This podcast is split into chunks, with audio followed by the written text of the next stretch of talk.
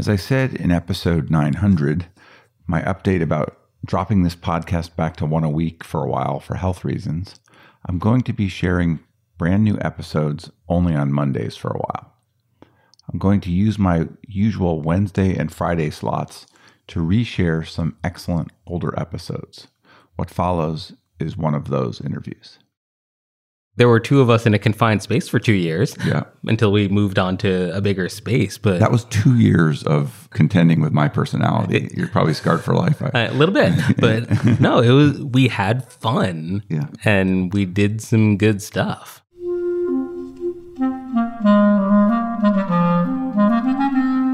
Hello, this is the Great Battlefield Podcast.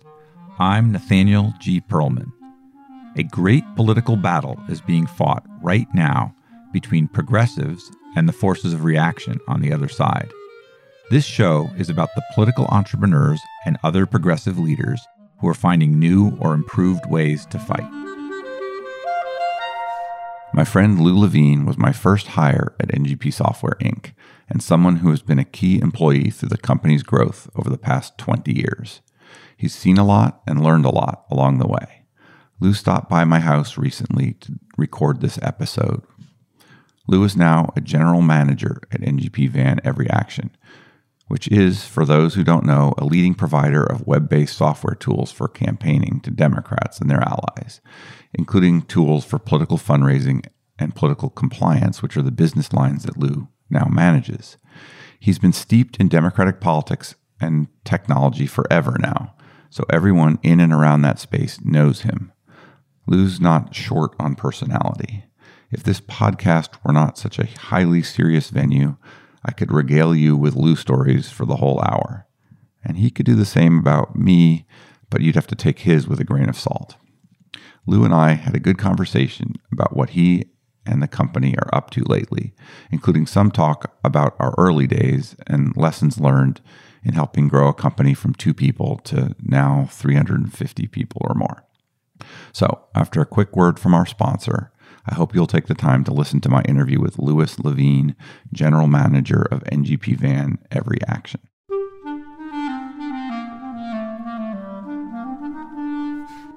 This episode is brought to you by Graphicacy. Graphicacy is an analytic design firm that can help you advance the mission of your organization using your own real data and information. They are 21st century visual communicators who create interactive graphics, motion graphics, and data visualizations. You can find Graphicacy at graphicacy.com. That is G R A P H I C A C Y.com. With Graphicacy's help, you can visualize a better world. Hi, Lou. Hi, Nathaniel. well, this is going to be a little bit different, I think. But why don't I start out the same way? Would you mind introducing yourself and giving me a quick biography? Sure. Uh, Lou Levine. I'm the general manager for political fundraising and compliance at NGP Van. You hired me many, many years ago, and I have never left. How many years ago? Uh, it was 20 years this year. What was the first time you met me then? I was looking to move down here just to figure out my next move to DC. Exactly. A professor hooked me up with a job ad in, I believe it was roll call or campaigns and elections. I placed one ad in roll call. I had maybe 60 clients at the time, and I was a one man firm, and the tech support was starting to kill me. Exactly. and so my professor said, Hey, Lou, you might like this. Thanks, Professor Pitney. Shout out right there. And from Claremont McKenna, if I remember correctly. Correct. Yeah. And I came down here. I knocked on the door. There was no one here. I called you, like, am I at the right place? So yeah, come around back. You were in the backyard in a hammock. Is that true? I don't think we had a hammock. I, I, you were in the backyard. the myth, the myth changes. you were definitely in the backyard you know, looking uh, disheveled. Impossible. but we started talking there, and you know, after a few, you led me up into your attic.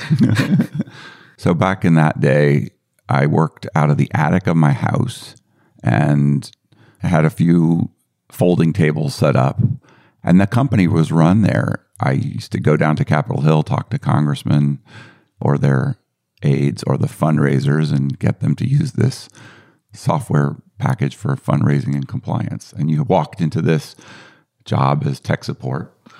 That was really it. It was a pretty vague ad, and I thought, sure, why not? What were you doing at the time? Uh, at the time, I was literally trying to figure out my next move. I had just I graduated. think you were college. temping. I, exactly. I was I was temping. I had just graduated. I was still living with my parents in New York, and And you were how old? Uh, technically 21 when you hired me. Okay. The company now, so it doubled in size when I hired you, but the company now, how many people work in there? Roughly 350, So it's grown some. a little bit. How much of the credit for the growth from two to 350 do you take? Ooh. Some greater than zero percentage, but I will not take a lot of the credit. I stand on the shoulders of a lot of awesome people. One of the moments that comes back to me, I did not have a plan for hiring when I started the company. I did not know a lot about business, but I was definitely interested in in serving Democrats in the space and doing it with technology. And one of the things that I remember you saying to me somewhere along the line is like, well, we have this many clients, but we should get all of them. We should get all of the Democrats in in the House, in the Senate, and so on. And that I think that affected my vision at the time. Do you remember saying that? I, I do actually. I remember I was always politically oriented. You know, was never hardcore, but grew up Democratic household, Union household, college Dems, in, but was never like super. I'm going to be political with my life. But yeah, I wondered why aren't we serving Republicans? Because that was pretty uncommon at the time. Yeah, I didn't really want to. I- Uh, how technical were, were you? well, semi technical, I guess I would say. I was the computer lab guy in college. I had taken a few programming classes. I had had some jobs where I was building computers, was doing some. I think you were certified to repair a Hewlett Packard printer or something like that. that is disturbingly accurate, yes. In Australia, I repaired printers. What have you learned over time being along for the ride in a company that went from two people to 350? That is a very loaded question, but we did a lot of paired programming actually back in the day. I think before that was even a thing, paired programming, but you would code and I would look over your shoulder and be like, what about this? What about this? It was a while before I let you loose in the code base. Absolutely. And uh, that was VBA back in the day. Yeah. But I picked it up Yeah. and was able to eventually kind of own our old desktop software. When we switched to a web based software, I stayed supporting the desktop software for a while. I picked up a lot of the SQL as well. So there, there were some hard skills, obviously, but I think my tendencies tended towards the business end of things as the company grew and evolved. You said you were general manager, and I remember asking Amanda, who was another general manager that I interviewed a while ago, what is a general manager? But I've forgotten what what is a general manager at NGP Van. Well, so a while back, we instituted this idea of matrix management. We'll use me as an example. I know my business line really well. I know the clients, the needs of the fundraising community, the compliance community, or like I like to think I know it pretty well. How about that? You've been around that space for a good long time. exactly. While I've run many of the teams at various times, the support team, the data services team, the engineering team, the IT team, there are people out there that do it better, that have done this professionally for a while. And I came by it in a homegrown way. And I think what we found worked for us is that we wanted people who knew and cared about and were focused on the business lines at NGP EveryAction. And we also wanted people who were excellent at their chosen field and could run those departments. And we all work together towards the best outcome. There's something very different about when you're five person team or a 15 person team and everybody sort of pitching in. We used to have engineers doing tech support. We had all kinds of carnage. I remember. Yeah. It was great. in a certain way, it was pretty fun. And I think it served clients in the short term. But as you grow, you have to specialize necessarily, I think, and create hierarchy and roles and some of those things. I chafed at, I think, quite a bit. But Definitely. Uh, what would you say were some of the pivotal points of change? Wow, there there have definitely been a couple. One of the things I do is kind of gives new hires the quick history of the company. I think one of the biggest points was when we picked up Hillary Clinton in her first Senate run, and That's 2000. it was 99 actually. Yeah, but it's the for 2000 the race, 2000 yeah. run exactly. And they were having trouble running their FEC report. They On called some competitive software. no comments. yeah. And they asked, Hey, can you help us do this? We can't run our report on our current program. So we crashed on that. We had to make a bunch of improvements to support what was then a ginormous report. At the time, there was no electronic filing for anyone. And they had to print out a thousand page report. We were on call to help print the reports. I think we were printing it here while they were printing it there as Exactly. a backup. Yeah. Exactly. We started from the back. They started from the front because we didn't think the printer could actually keep up. that was our first big customer. At the time, there was no sales staff. The sales staff was you or me, and we relied very heavily It on was just the two of us. Yeah. And we had a whole lot of clients by then. exactly, and it was pretty much all word of mouth. So we didn't have much of a marketing budget back then. A lot of the people I've been talking to on this podcast have started their own progressive political technology ventures. There's a whole slew of them out there right now. Like in our day, there were a lot of campaign software companies that we competed with, but there's a lot more now. There's a lot more money. How do you view those folks that are out there trying to add innovation to the space? there's a lot that needs to get done. And I think the space in general has, well, it's definitely evolved over the last 20 years. But there are a lot of places where efficiency, innovation can be meaningful and have impact. And, you know, at the end of the day, what are we here to do? Actually win elections, right? So there are a number of companies out there doing cool things that will actually help and have impact. Not all of them will. That's kind of the nature of the marketplace. People realize there is change to be made and, you know, a successful business that can be run. So since NGP and Van are in pretty wide use in the political space, how can other companies work with with NGP being there? How can data be related? Well, we do have APIs, for example, and I think you know data exchange has always been you know something that we've had to work on hell as a, as a space entirely. Every campaign, every organization has multiple streams of data. You know, we are fortunate that we have effectively two different databases of record that we work with on the NGP side that often is the database of record for a campaign's financials because that is what they have to report to the FEC. That has to be the source of Or the state election? or the state or any of those.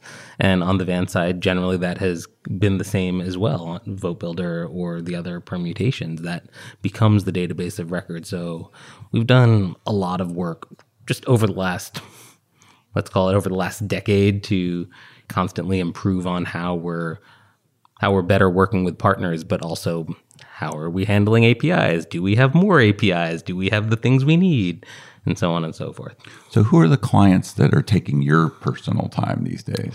Well, there is a presidential election coming up in 2020, and we had 26 different campaigns. 26 different primary Democrats that are using Correct. us for what mainly?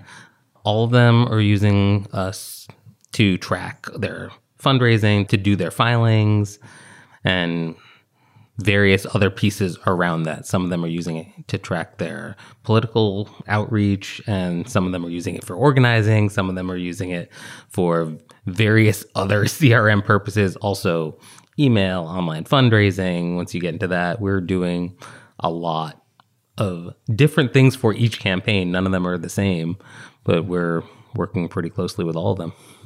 And do you get to personally visit these campaigns ever or interact with them or Some of them I do, Yeah. some of them I don't. yeah. When there are problems, I will sometimes have to step in to fix them.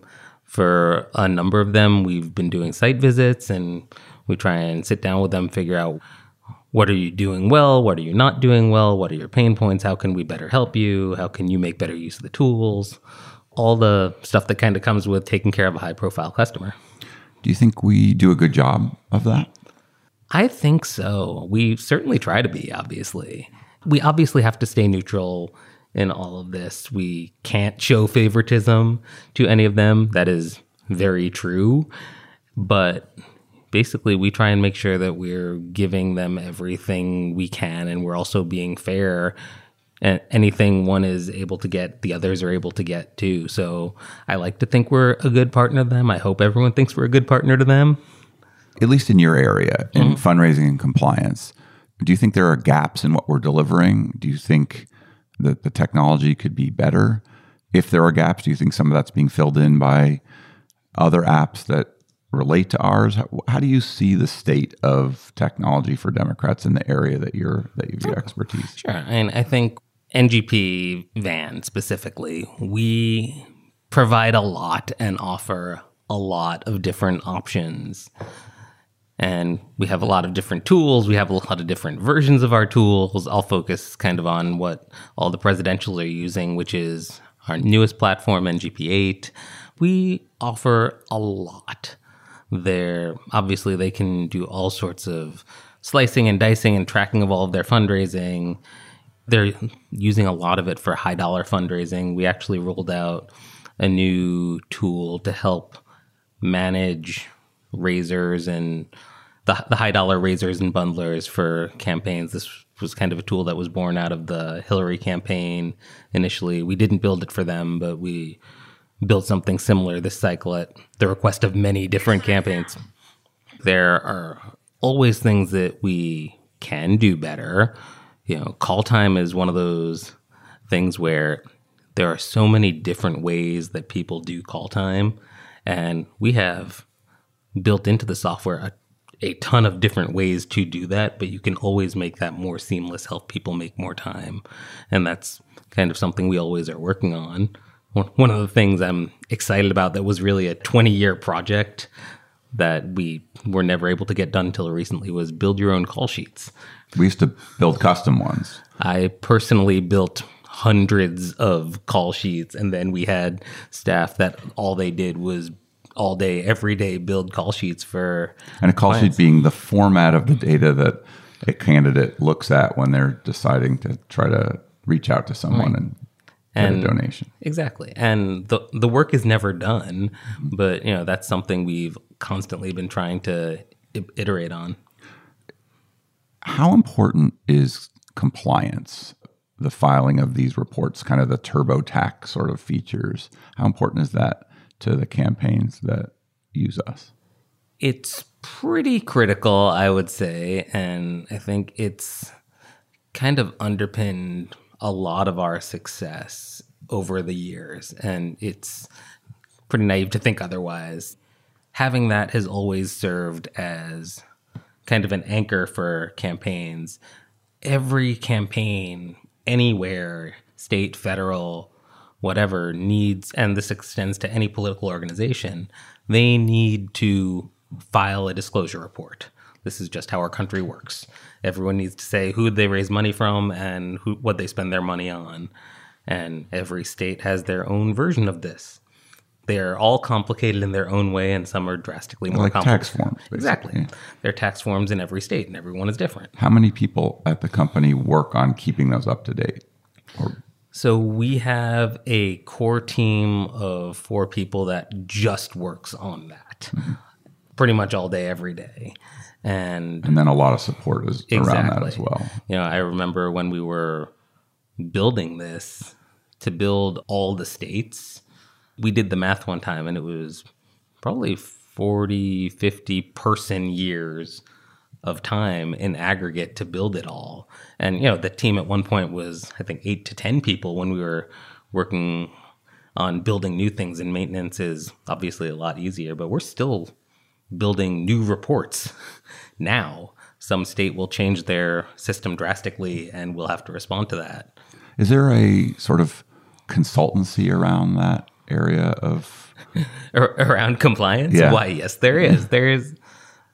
This actually evolved pretty substantially over the last 20 years, I think.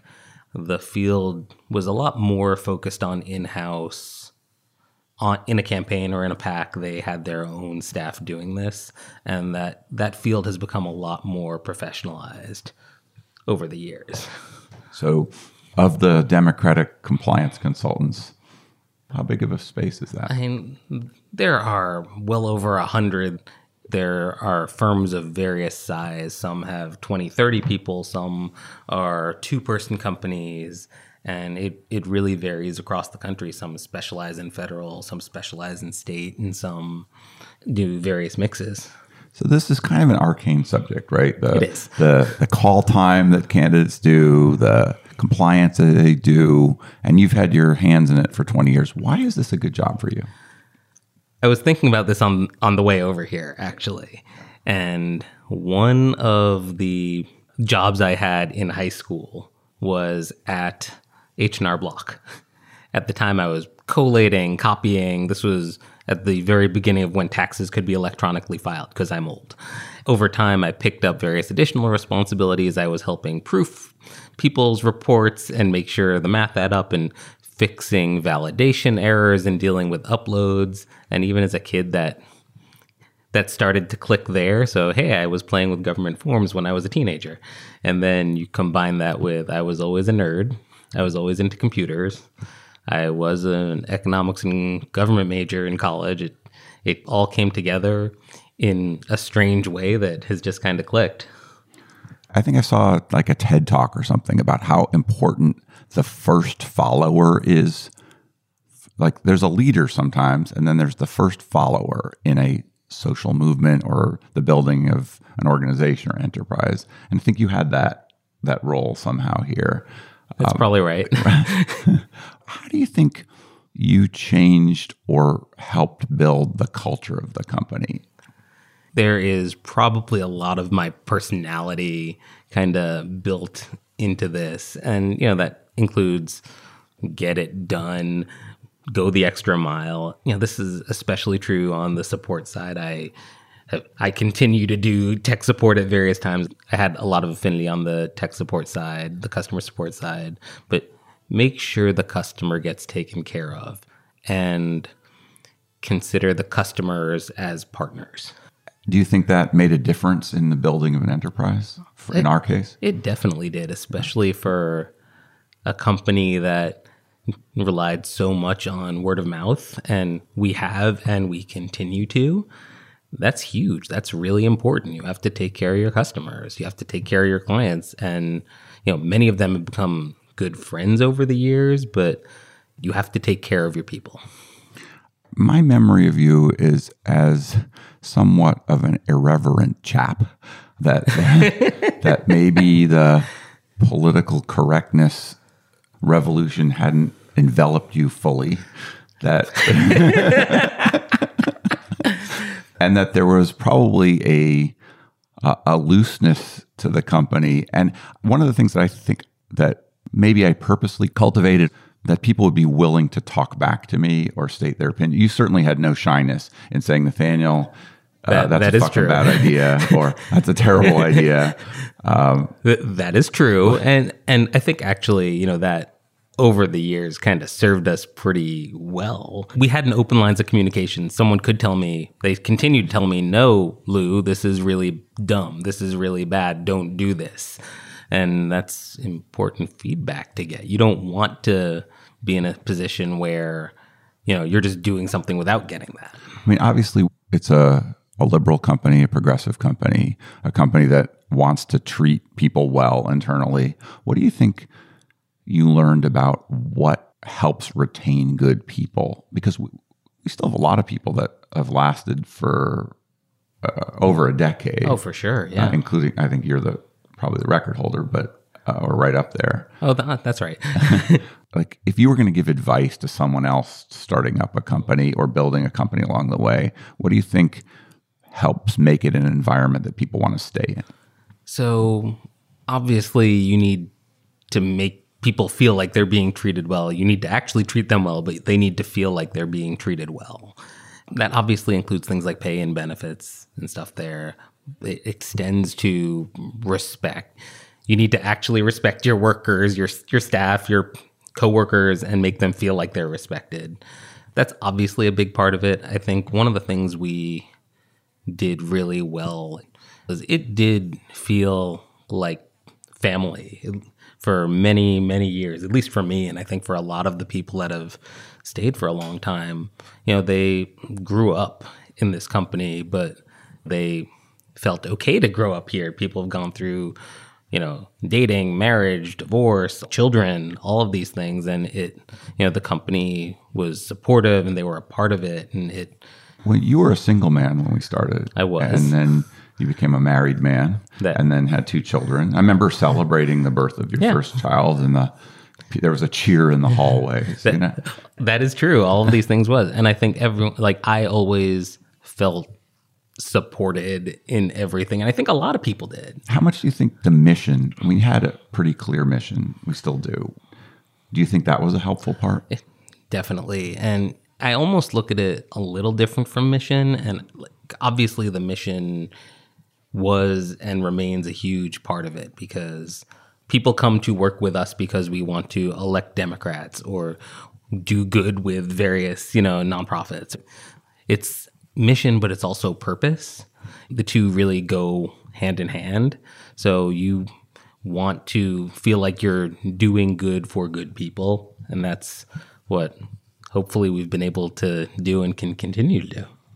We had some quirky things that we did back in the day, retreats. Oh, yeah. Maybe it's traditional now, but the foosball table, the, you know, different things that people did to sort of have fun within the company environment. Do you think that matters or not really? It it definitely does, and I think it it kind of contributed to the overall environment. You know, we used to every year go up to your farm in Vermont, and that was great. And sure, it was it was an offsite retreat, and everyone was hanging out and having fun. And but you definitely felt like you were getting closer to your colleagues and that was a big part of it. I do love that we've really never been a company that had work retreats. You know, we had fun retreats and it was about getting to know your your coworkers.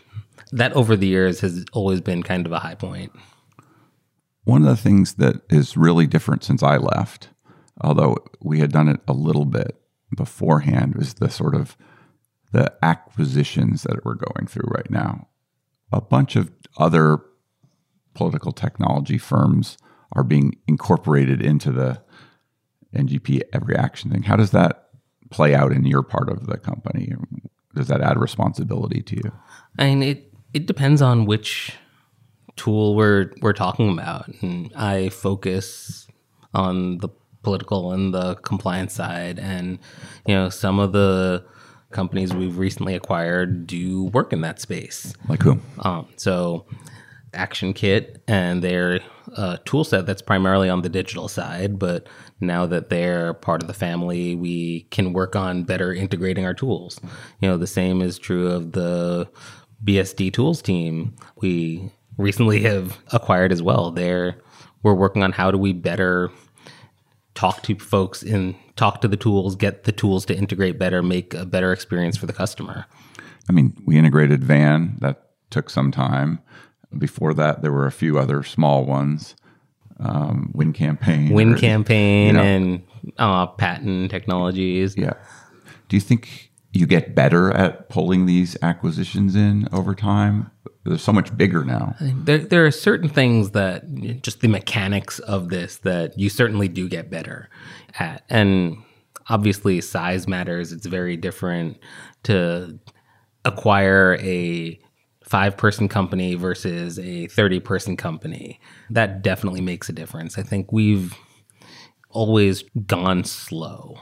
This goes back to the merger of NGP software and Van. This goes to the various other tools. We always were focused more on take care of the clients, make take care of the people. First, do no harm. First, do no harm. I, I remember right after the NGP and Van merger, this was back in the beginning of 2011.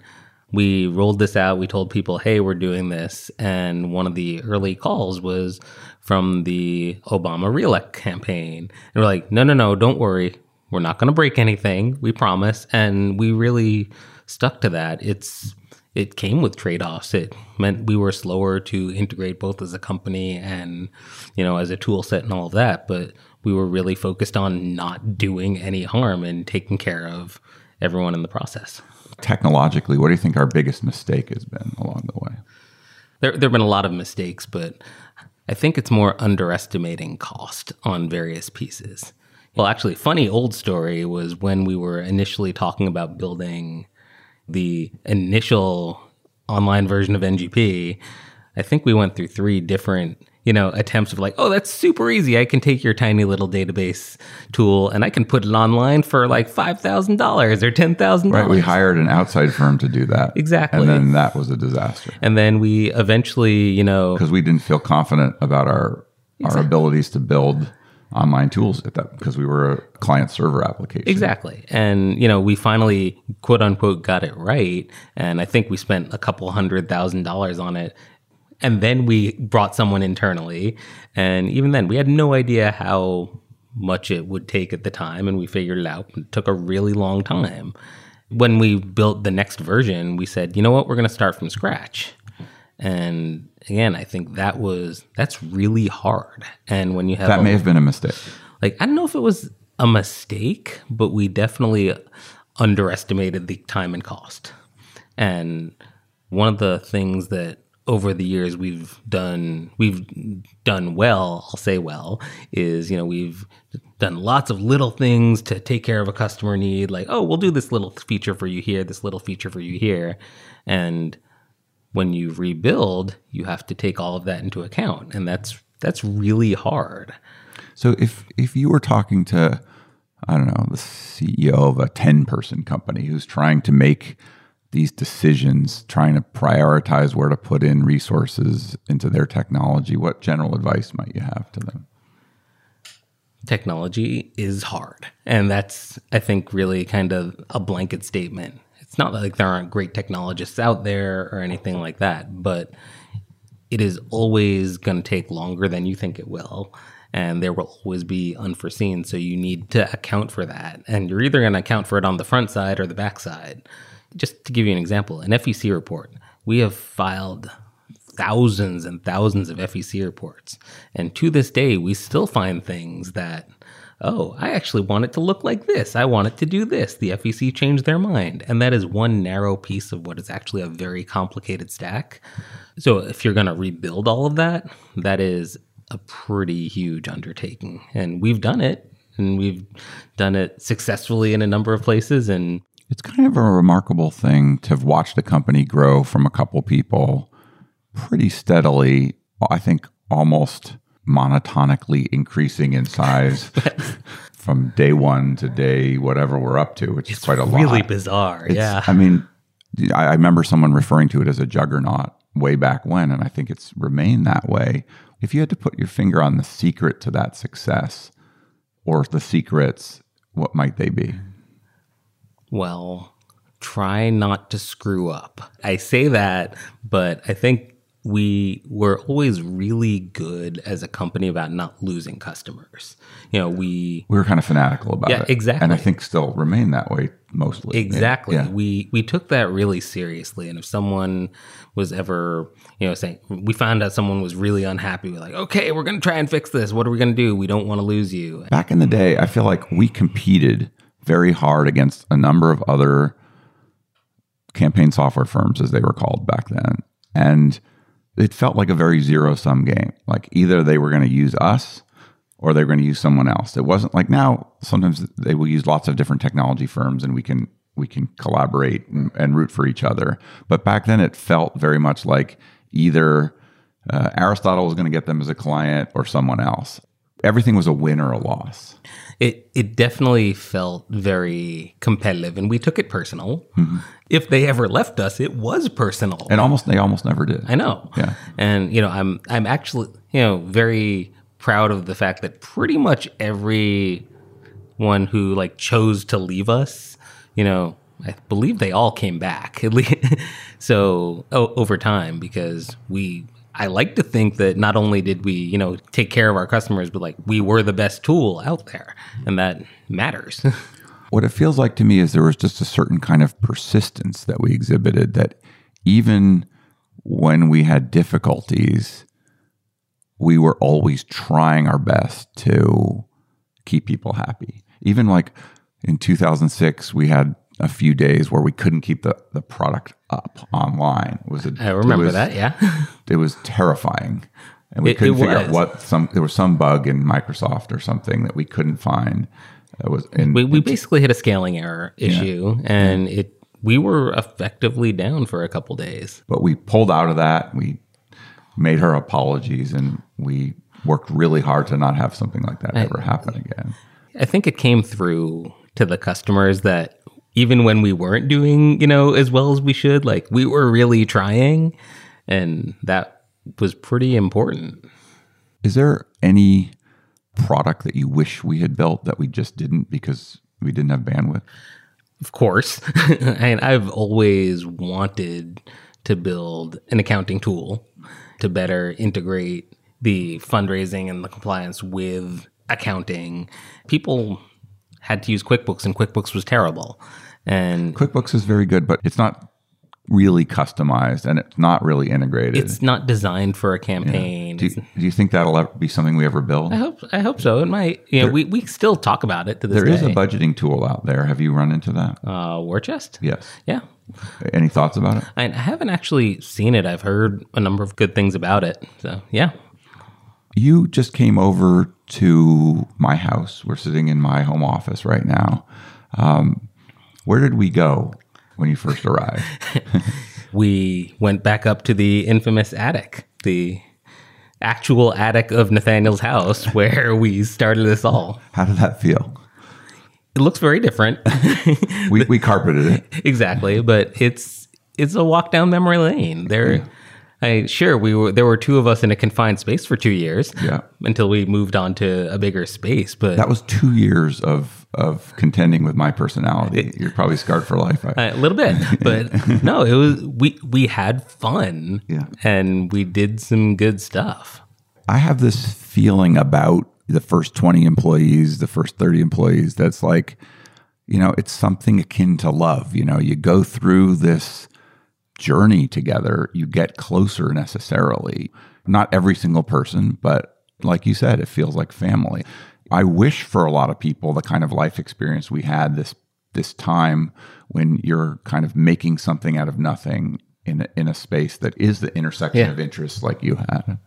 it was a great ride and you know it obviously helped that we were successful like that's obviously a big thing Got fairly lucky. and you know we also were you were really cautious about about things i mean you know for for better and for worse probably but we we were as a company very risk averse we only hired what we thought we could absorb We never hired ahead of revenue. We were bootstrapped. We didn't raise any money. So we hired when we could pay somebody, exactly which is kind of a 19th century way of building a company, but right and we or maybe earlier. and we we worked hard but we didn't kill ourselves and we kind of had that right size. Sometimes we go outside and throw a football around or yeah pl- mini golf or something like that and yeah we were we were able to work that in so it's not like today's startup culture so it was manageable Yeah.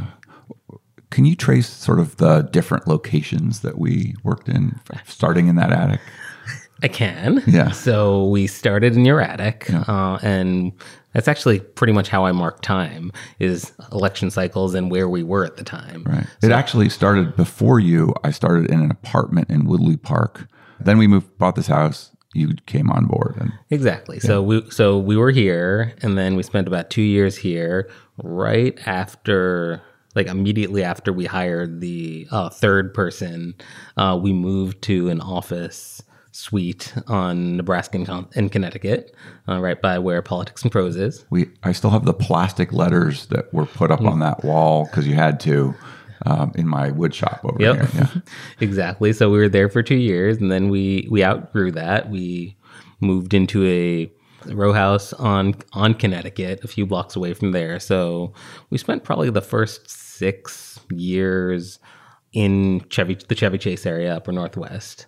Um, at that point, we had kind of continued to grow, so we actually got a satellite office uh, For sales. Yep. for, for the sales team a few blocks up. We didn't want to be in that situation for too long, so we moved uh, downtown to uh, 1101 Vermont. We've been in that area ever since.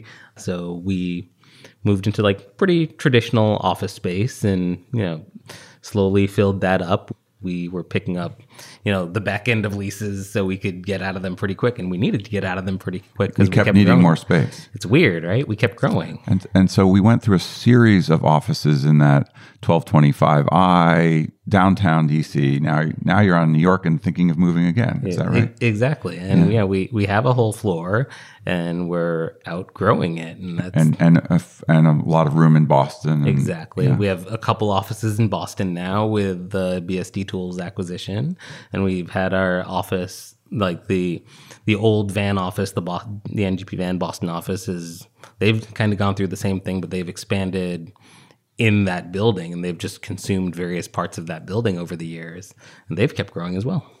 I've been out of the company for quite a number of years now. How would you say the culture is now? it's necessarily very different from when we were a tiny a tiny company we have more management layers. We have more structure and those are necessary things as you grow. We have an IT team of many people. We have corporate IT as opposed to hey Lou install this antivirus program on all these three computers. You know we have HR we we didn't really have HR for many years. You know it's a pretty normal thing but we we have like a real HR program. It's it's definitely evolved. We I think we've tried to continue at least some of the you know some of the good things that from when we were smaller we still do retreats and you know we just announced we're going to do another retreat for everyone after the election Where are you going? don't know yet. Looking forward to it. it's always somewhere warm. so we we've tried to do a lot of that. You know, we we social Friday and not too long ago it was beer Friday, but like no, that's not inclusive. Like we needed to do a better job and we did. And I think we're we're more aware of those things as a company.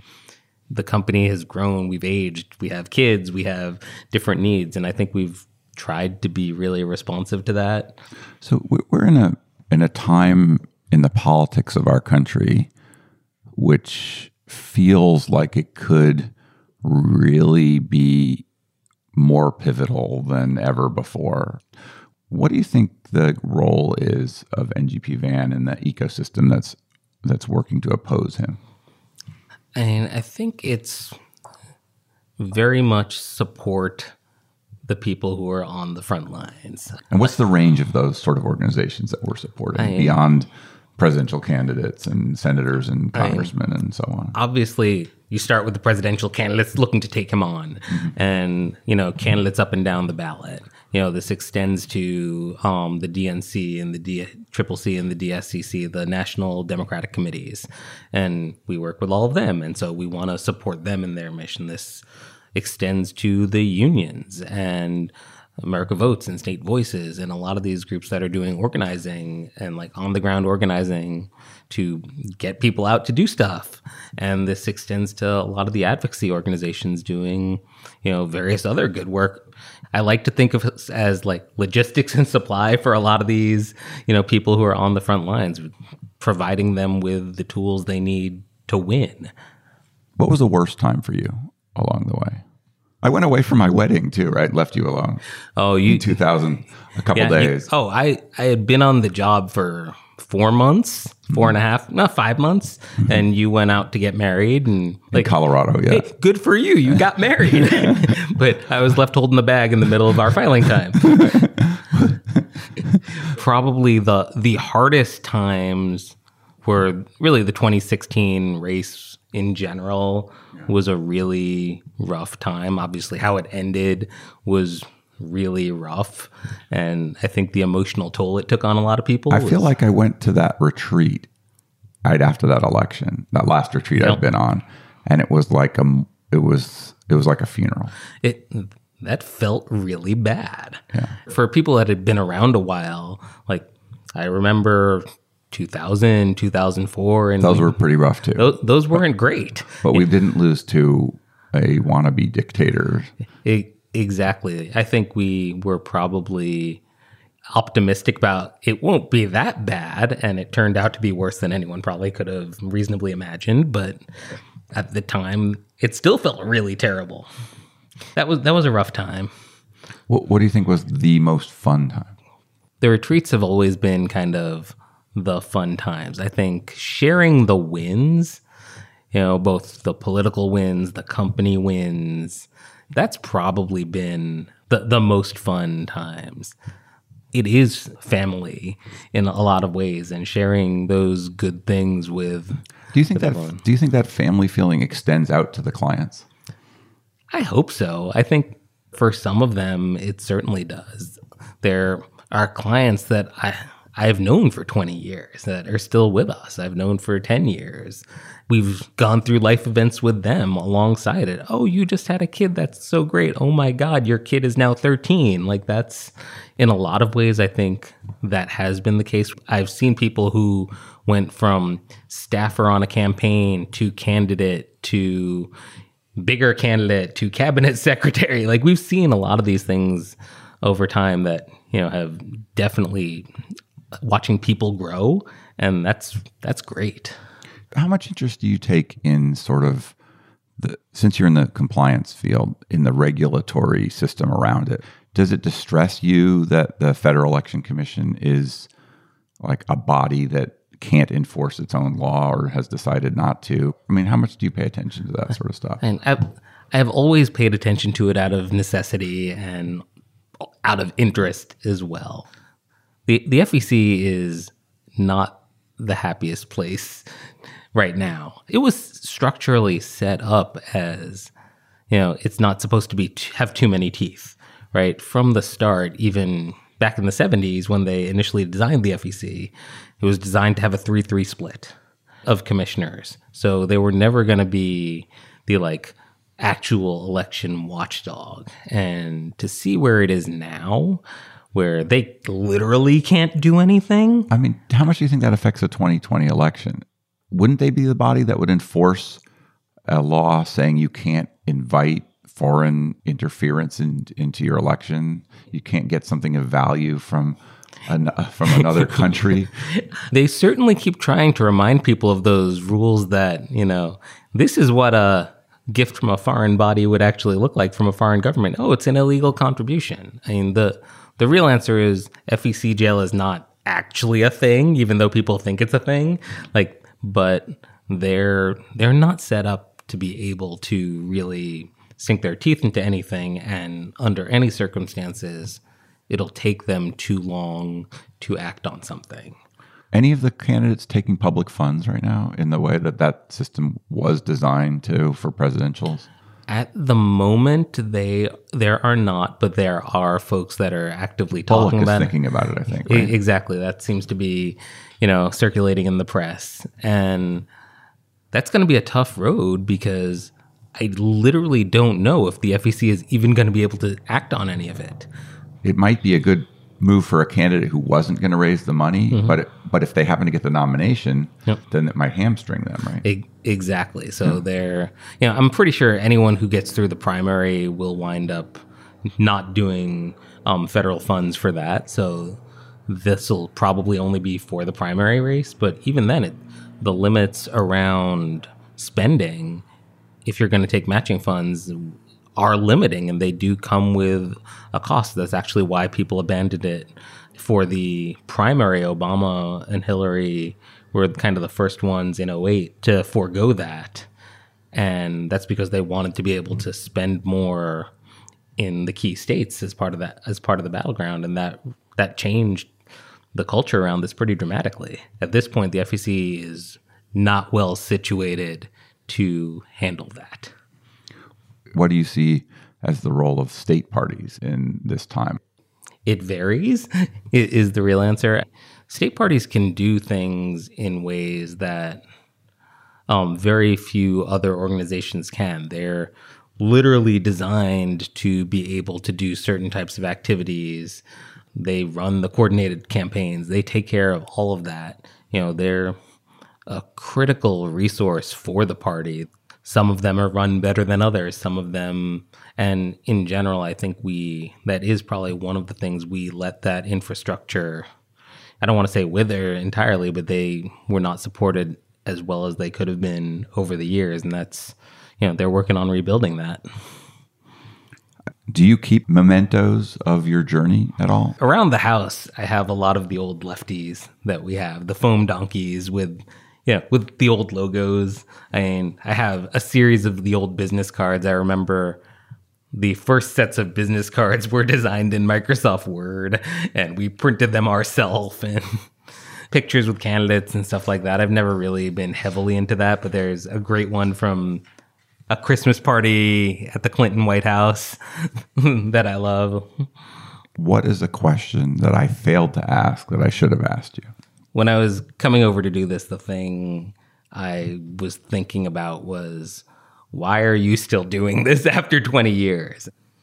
So I'll, I'll answer that question. I mean, it's it's weird in this space to be in the same place for for that amount of time. It's been a really long and never boring road. It, has been fun and you know, good people make a big difference to get you through the not great times. So that was really it. What do you think are the greatest misconceptions about NGP van EveryAction out there that maybe you can dispel? Probably one of the biggest misconceptions is that we don't care. I certainly do. And I think we've imprinted that on a lot of the staff up and down. We hire people from the community.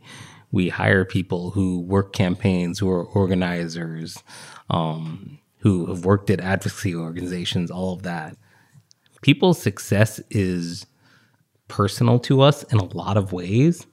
And as we've grown, as we've instituted process and all of that, I think people have often forgot about that. And, you know, we have always been pretty flexible about a lot of things. I do a lot of favors for a lot of people. As you get bigger, there's obviously certain limits that get placed on that, but I think we are a company of a lot now, a lot of people that really actually care, a lot of smart people that are doing some good stuff. So I think that's it's good to be part of something like that. Lou, it's been an honor to talk to you today. Oh, this has been both a fun walk down memory lane, but also it's it's been great. And I, I listen to the podcast. It's a great podcast. Well, thank you. Is there anything else you want to say? Actually, one one last thing, I guess, is that you know, obviously, you, Stu, you know, there are just a number of people that like my success would not be possible without, and it's just been great to be along for that ride. Who else has been key for you? I mean, folks like Danielle Acosta, who basically does all the disclosure reports that I promise people will get done.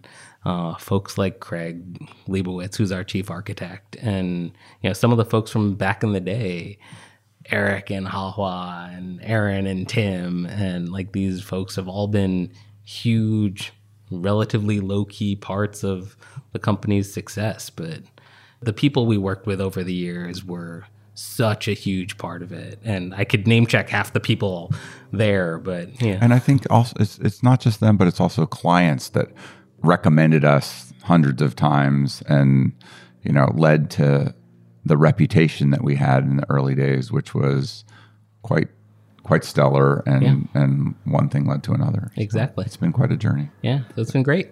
Thanks, Luke. Thanks.